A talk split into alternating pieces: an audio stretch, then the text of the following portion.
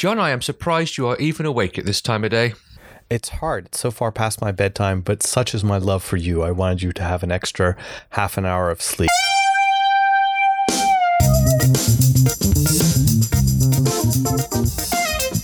It is. I mean, it's now 7 a.m. here, and um, uh, so actually, you've given me an extra hour of sleep because it's normally 6 a.m. when we record. So uh, your love for me is uh, is being genuinely felt because I'm not a great morning person. That's good. Well, let's see if the quality of the show goes up by at least three and a half percent. Oh, now you are setting a challenge. Well, I can tell you what the, the, the love of, of, of one of our listeners uh, is is very high. it certainly is. Yeah, tell us about it. Well, we received an email and uh, from a fellow named Joe Rhodes, who uh, it's a long email, but the, the the gist of it is well, I'm a long time hi Scotty and John, I'm a long time listener of your Mac focused developer podcast back since late night Cocoa. Man, it's been around for a while. I recently listened to your iDeveloper show 166, all about core animation. I found myself nodding my head while you both went through praises and pitfalls while learning the core animation APIs. Anchor points, scales, keyframes, etc., are all a bit difficult to visualize only in code. A while back, I released a new software, a new app for the Mac, Kite Compositor, at kiteapp.co, to vi- visually program core animation scenes for apps and prototypes. Anyway, I'd love for you to both check it out if you do a lot of core animation. It's also a nice way to learn the APIs and program visually before you do the heavy lifting with code. So, uh, and he gave us a license key, and it was extremely nice. So I was very anxious to, to have a look at it. And I have to say, it's a, it's a rather stunning piece of work. But I have some suggestions for you, Joe.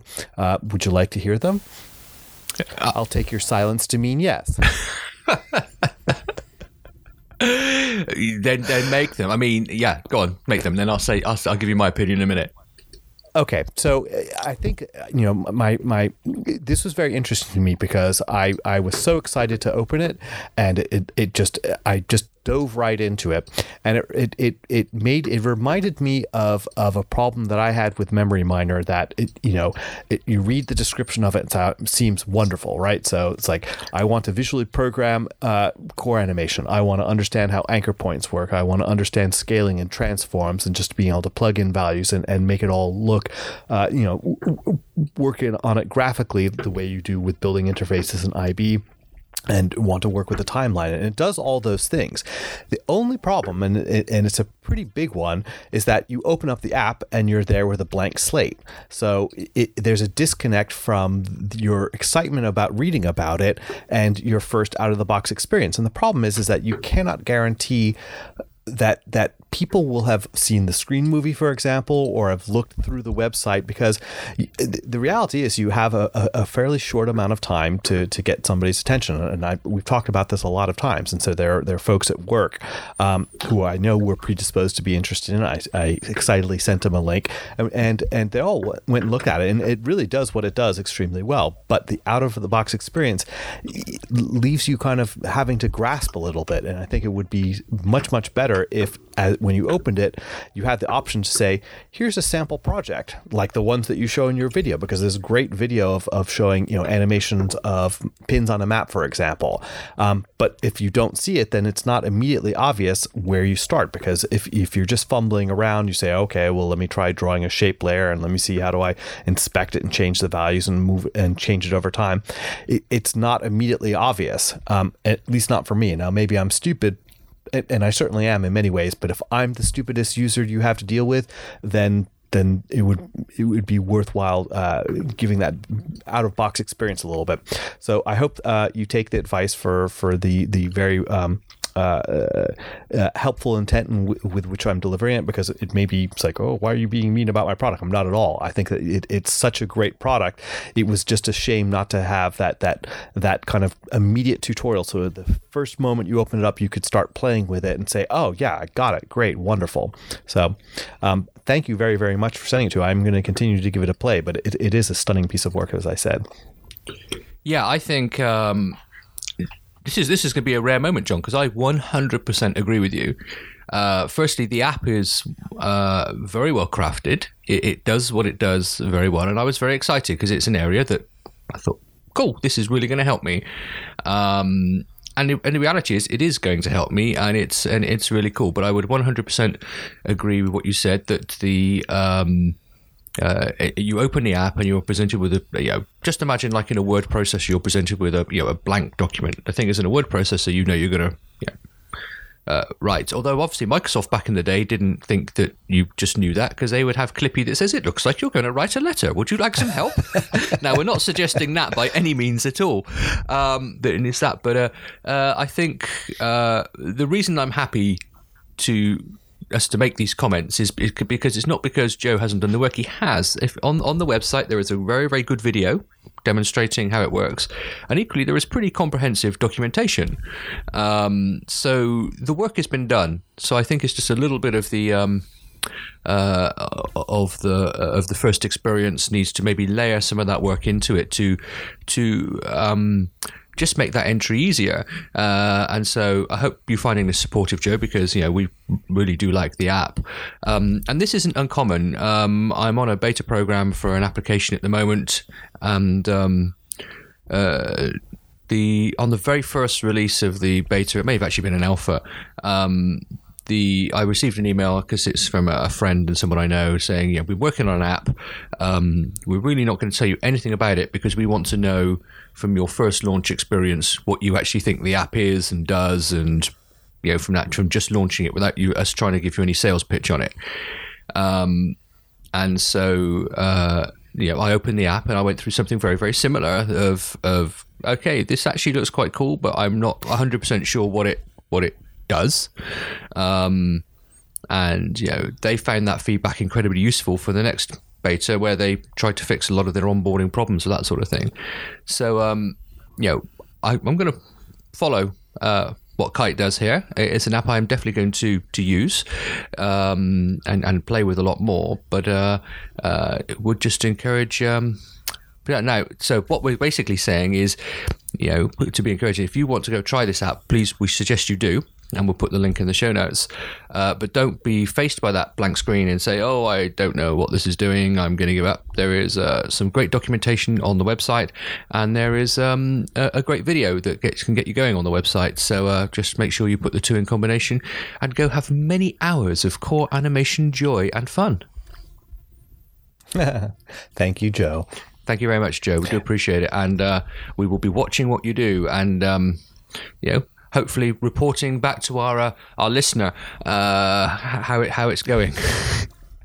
and Joe, please, if you totally disagree with us, um, you know, send us an email and tell us why you think uh, we're being complete numpties and it needs to be the way it is because you know this is a professional tool and professionals don't need the hand holding we need, and therefore, you know, we're idiots or whatever. Because we're quite happy to be told we're idiots by other people because it's normally true, to be honest. Uh, so, John, it's uh, um, I, I, I gave Apple some more of my money. You did? I did. Oh my God, did you do it? You did it. I bought a, an iPad Pro 10.5 inch with, with a pencil mm. and a keyboard. Now, wow. you know, this is, you know, that's serious, the serious bucks. I mean, well over a thousand bucks by the time you do that. Mm. But uh, it was worth it. It's, it's a fantastic little device, and uh, it was partly because of all the stuff in iOS 11 that I wanted to have a play with and um, you know write some code for. None of which I've done yet. I've just just played with the iPad, but it is a. I haven't owned an iPad since the iPad 2, um, simply because, to be honest, for me, the iPad is a glorified Kindle and um, you know just a bigger screen to do some web browsing on than my phone and a smaller screen than my my laptop. Um, and so it's been it's been hard to uh, justify. Oh, well, not that I need to justify every purchase, but I've just not bought one for for however I don't know when the iPad two was, 2012 maybe something like that. Um, and I used my iPad 2 for a long, long time until I basically broke it. Um, so I've been saying for a long time now, probably over a year, that next time Apple release an iPad, I will I will buy one. Um, just because I think it's time to have another look. And uh, I, I, am mighty impressed with it. Now, um, so obviously for me, coming from an iPad 2, it's like an enormous jump. It's like night and day and uh, in there. So I don't know um, how big an improvement people with the last generation iPad think it is, particularly if they have the iPad Pro. I suspect is only a minor upgrade.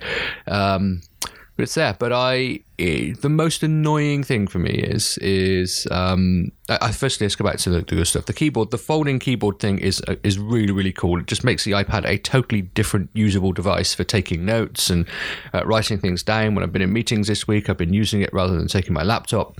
Um, and even though the keys are spongy and um, uh, you know, it's not a proper keyboard by any means. It's perfectly acceptable to use. It's um, makes it and you know gives you that full uh, screen space instead of the keyboard coming up on the screen. So from that you know, point of view, I think it's fantastic. Um, the downside of the keyboard is if you're just using it as an iPad. Um, and you've got the cover folded back just as a fold, folder, it makes the iPad quite heavy. So I do find myself constantly taking the cover off when I'm just holding the iPad and not using the keyboard, which means maybe I could have just bought an external keyboard instead of spending 150 quid or whatever it is on on you know the keyboard. I don't know. Uh, I'm not you know, I'm not too hung up about that. That's fine. Love the Apple Pencil. Not that I have massive amount of use for it, but you know, the the most annoying thing is, you know, where the heck are you supposed to put the pencil? You know, there's there's nowhere to put it. It so it sits at the bottom of the bag or on the desk or, or whatever else, and it doesn't stay with the iPad, which is, you know, got to be one of the most stupid designs ever in ha- Apple history, other than maybe the um, you know, some of their mice.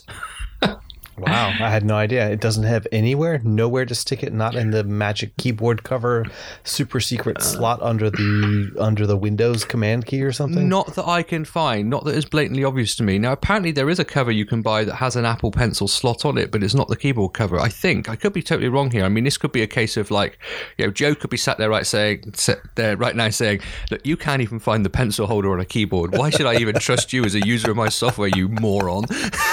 so that's probably what is going on out there right now. But um, I cannot find a holder for it, and it just really is like a dumbass decision as far as I'm concerned. So here is this, here is this product that I am, you know. I when I spend over a thousand bucks, okay. I, I to be honest, you spend a thousand bucks and a lot of you don't, you know, you just you have certain expectations of things, and um, you know, I, I have to be honest. Lots of times you get disappointed, but this was I've been this I've been so excited by this product. I've loved everything about this product, and this like one thing just bugs me so much that it sort of doesn't ruin the experience, but it definitely taints the experience of uh, of buying. You know, Tim Cook, uh, you know, loves to quote customer sat um, uh, stats whenever he gets on stage, particularly you know. Um, the September events when he's talking about the uh, the iOS products, and you know they have everything. You know, every they've got everything right on this one, apart from apart from that for me, and it does, but it's enough to just soil the experience a little bit. So um, there there we are. It's uh, I, I think it's So- again maybe we could relate this to software that you know you could write the most fantastic app there is, um, but if if the if the one thing that is wrong is something that is annoying every time you use it. Like every time I, I fancy using a pencil, I have to find it in the bottom of my bag or off my desk somewhere. It's not with the iPad. It's not just there. You know, and that that one thing just makes this amazing piece of technology um, feel slightly unsatisfactory. And and it could be exactly the same in, in, in, in software development, can it? That you know you can have everything crafted beautifully, but if there is one thing that your users regularly have to do using your software that annoys them, it taints the entire experience. I'm so sorry your new iPad Pro soiled your taint. There we are. Well, you know how was- long I've been waiting to say that? oh, John, this is what I love about the maturity of our conversation. Oh dear, there we are. Have you? I Yep. you've not tried the iPad Pro yet? Did you have one of the last generations, or, or No, no, I actually did get a chance to, to, to try one at work. I have to say that that it's no joke about the the scroll uh, the scrolling performance and and the super fast refresh. It really you cannot look at a at, at an old iPad, an ordinary iPad anymore. So mo- moving the text around? You know, text around and reading text on the screen is so beautiful. it is, you know, just it is it is stunning from that point of view. Um, and talking about stunning text, you know, uh, I am so in love with the editor in Xcode nine. The why don't you marry it? It's because my wife would object. Um, But it's uh, I, I've been running Xcode nine since well during Dub Dub. Downloaded and started. Um, I have to say, I think Beta two, which came out last week, is probably slightly less stable than Beta one was. Um, it, it it's crashed a few more times on me this week. Um, not not horrendous amounts, but it does crash a little bit more. Um, but the editor is just so much better than the editor in Xcode for, for, for writing Swift. Anyway, I can't. If you're an Objective C writer, I can't answer. You know, tell you if it's any different or any better. But um, the just the the the clarity of the fonts in the editor just feels better. Um, the scrolling is just nicer. Everything about it is just more pleasant. It doesn't, I mean, the Xcode 8 editor would constantly lose the syntax highlighting for Swift and you'd have to switch out of the file and back in again. And just that is annoying. Um, so, yes, it's a beta. It has other problems. The code completion, the jump to declarations, all has problems with it. Um, but it's just uh, you know when you're just looking at something for eight, nine, ten hours a day, just that just those little bits that it just has that slight edge of feeling nicer, um, looking nicer, and scrolling nicer. I guess it's another example of little things. Just makes it that I don't care if it crashes an extra time a day. Um, I mean, I do if it loses all my work, and but it's not so far. It's recovering very well. Um, you know, I'm, I'm, prepared to put up with that. I'm prepared to put up with the fact that I have to maybe do some searching now and again when I could if Xcode 8 would have jumped to the definition correctly or whatever else, because the general every moment usage of it is just, just that little bit more pleasant and just makes me prepared to put up with those things. So I guess this is a, you know, the reverse example of what we were talking about uh, with the iPad just now. That yeah, so if you get the main thing, and what do you mainly use an IDE for? Uh, IDE for it's writing code. If you get the main thing or that you're doing right, then people will put up with lots of other things as well. So um, I don't know. Have you had a chance to try it out yet? Uh, a little bit, but not not nearly as much as you. And, and uh, just because, yeah, as what I was we were talking about last week is that you know as a group we're not quite ready to to to make the jump, and um, I just I become preoccupied with something on a deadline, and, and I was kind of loath to to switch my tool chain because I wasn't convinced that the the, the change would be that that huge a, a benefit but I'm probably wrong. No, no, but I think I, I, I think, tell you what, I will have I will have a look this week and report back to you to see if if, if it has gives uh, the same benefits for Objective C. You see, this this is the interesting thing. I I couldn't really tell you about a single new feature in Xcode. I've not tried them. I've not tried the wireless debugging. I've not tried any of the new features. I've simply um, I, I I say I'm struggling to even remember what they were. I've just everything is just based about this is a better editor experience now, uh, which is you know. Um, I'm, sure there's some other cool stuff in there, and I'm sure the Xcode team would love people to go and find them and actually play with them, um, you know, so that they can make sure they uh, get good uh, radars back on them. But it's um, yeah, it's just just the editor is enough uh, to make me say, yeah, I'm going to use this every day. I know it's not about a single new feature. Um, I haven't used the refactoring in any way at all. Um, I've just got so used to doing it you know, without refactoring. I've not even, I don't even think to. Now I should do. Maybe I, I would try that this week and, and, talk about it next week a little bit, just whether I thought it was good or bad. Um, I have to be honest, any other tool. I used to use um, AppCode for writing Objective C for a while. Um, and the refactoring tools in that were, were pretty darn good. Um, and there are some little things, just like, um, you know, that, in that tool set that I used to like. Things like if you had an import statement into a source code file and actually nothing in that file was using anything in that, you know, from the the, the what you were importing, then it would sort of uh, indicate that by graying it out so that you know you could delete these, you know, excess import statements and things. Just stuff like that is really quite useful, really, for just making your code nicer. But I've not tried any of those things with the refactoring or anything in, in Xcode. Um, I just like the editor because I'm a very easily pleased uh, moron, um, as the as, as has been proven. Oh my god, there's there's the there's the its title.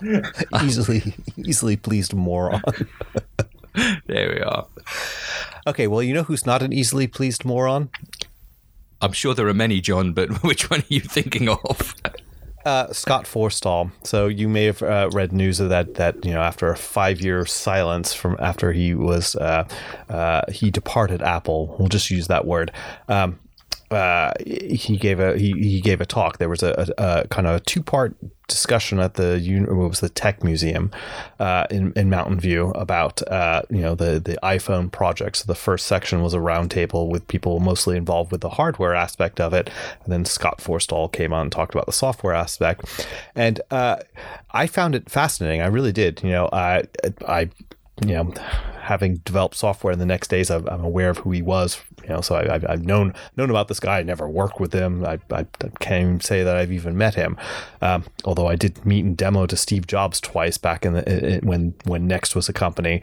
Um, uh, but what I there were so many things I had no idea about about his life, which I found very interesting. Uh, most of which had to do kind of his his early background and how he wasn't a nerd when he was a kid. His his older brother was, and his interest in theater and the, and the parallels he he draws between you know theatrical productions and and making software and startups. So it's definitely worth a listen.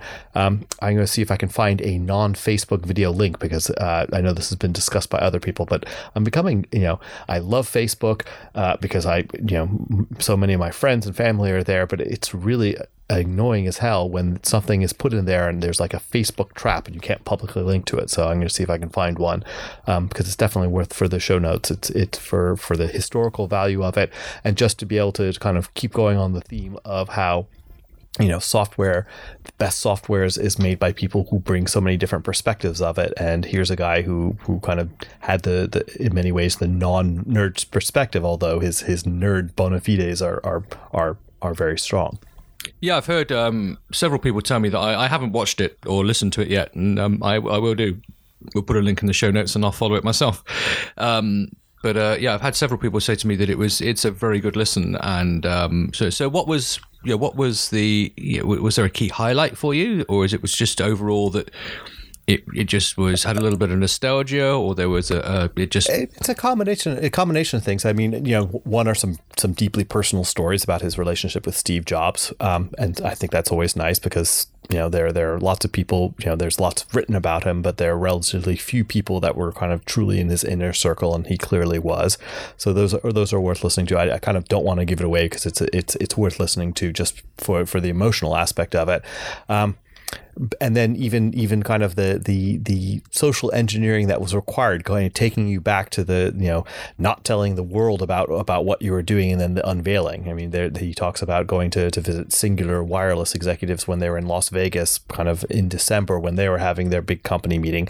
They had struck this deal uh, with apple and it was basically they said you know you go develop the network and we're going to give you no say, no control. You know, you can give us some specs about connecting to your network, but everything that we do with the software and, and hardware, we're not going to tell you anything about it. And and what was very interesting is is they it it, talks about he, he talks about the various meetings they'd had with with cell company executives and how you know most of the meetings were two or three men and and kind of were were talking to Apple as if uh, you know Apple had no experience in building things that were usable by humans and and and, and Apple were, were idiots.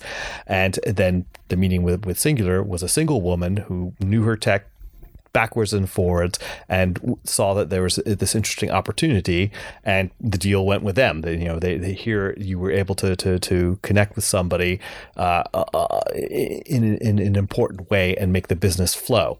Um, gosh, that sounds so Californian, but it's true. You you have to kind of listen to to because it's all about kind of perspective and, and these soft skills and these these things that that I, I keep blathering on about, but that I find increasingly important.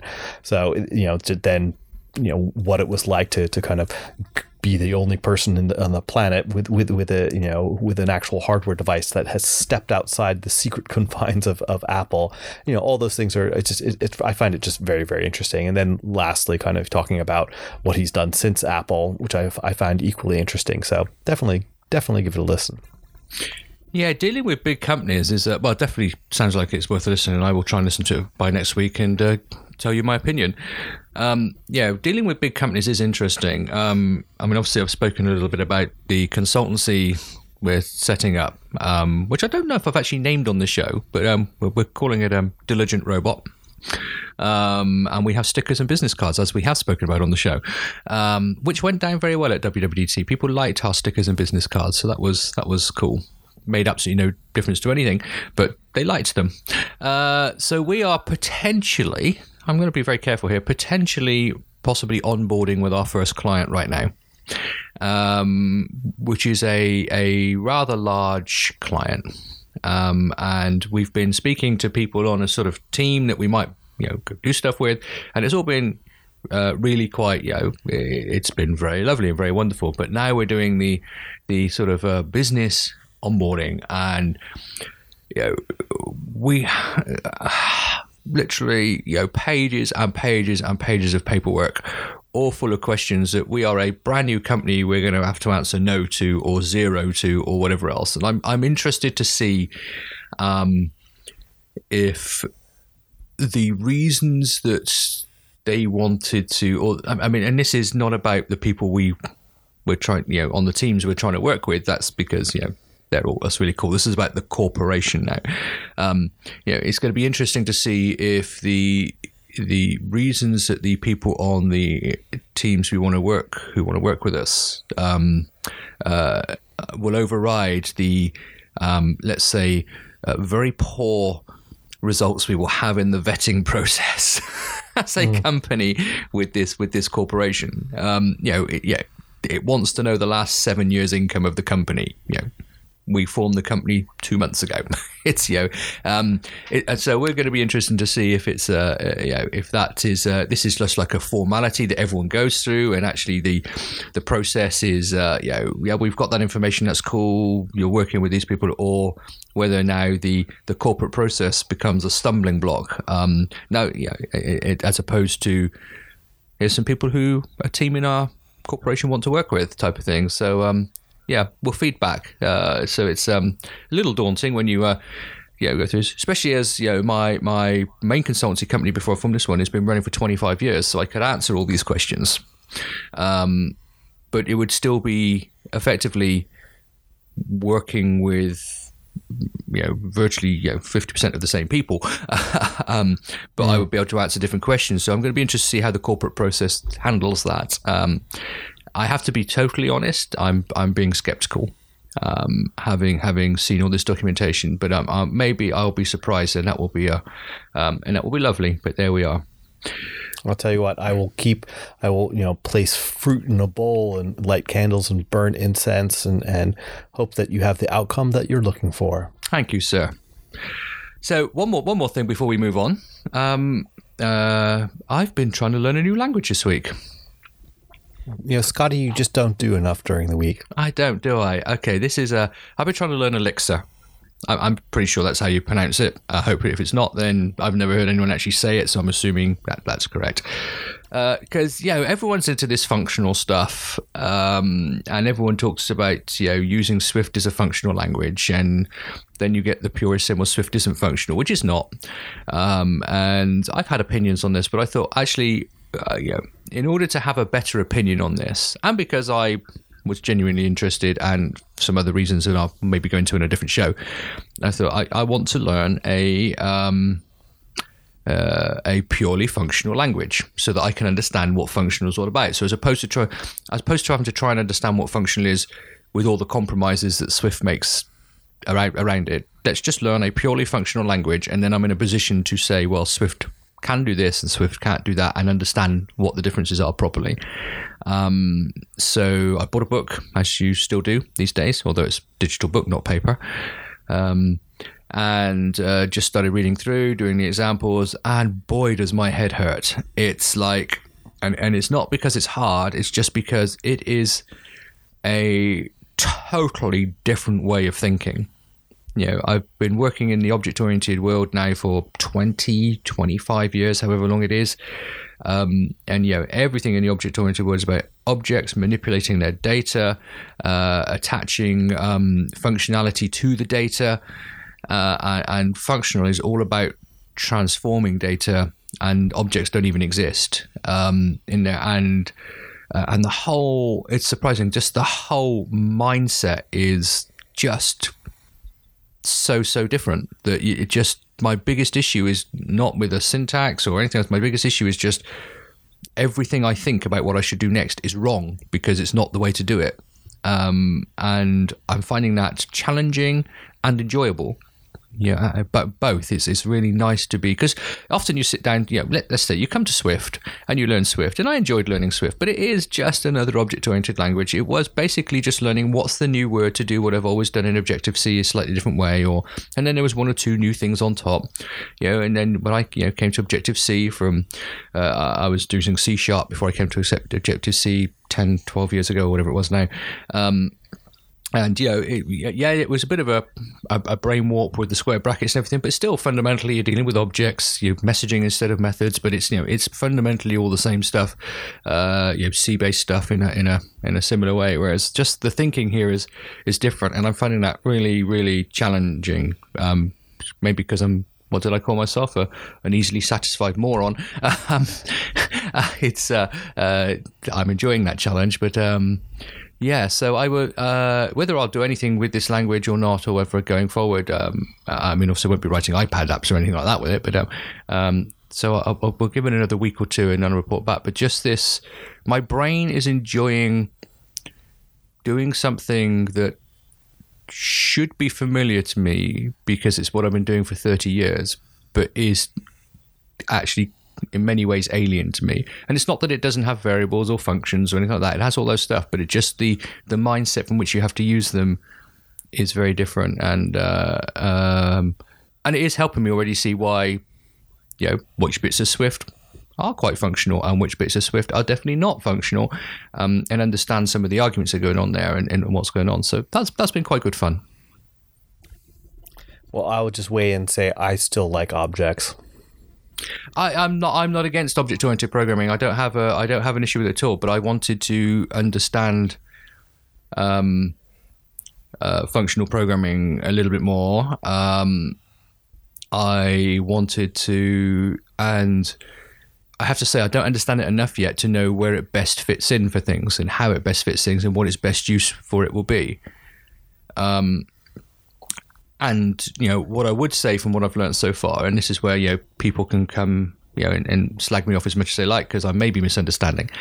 Um, is you could try and make something like Swift and use it in as functional way as you like, but the moment you try and use Cocoa or Cocoa Touch, you're using an object-based framework, so it's pretty irrelevant. why bother? Mm. Why bother? Yeah. Um, you know, you're now fighting against the frameworks, and uh, you know, I remember one of the uh, one of the first pieces of advice I was when I, I, I ever got when I came to Cocoa was if you find yourself fighting the framework, you're doing it wrong. Um, totally true. So there we are.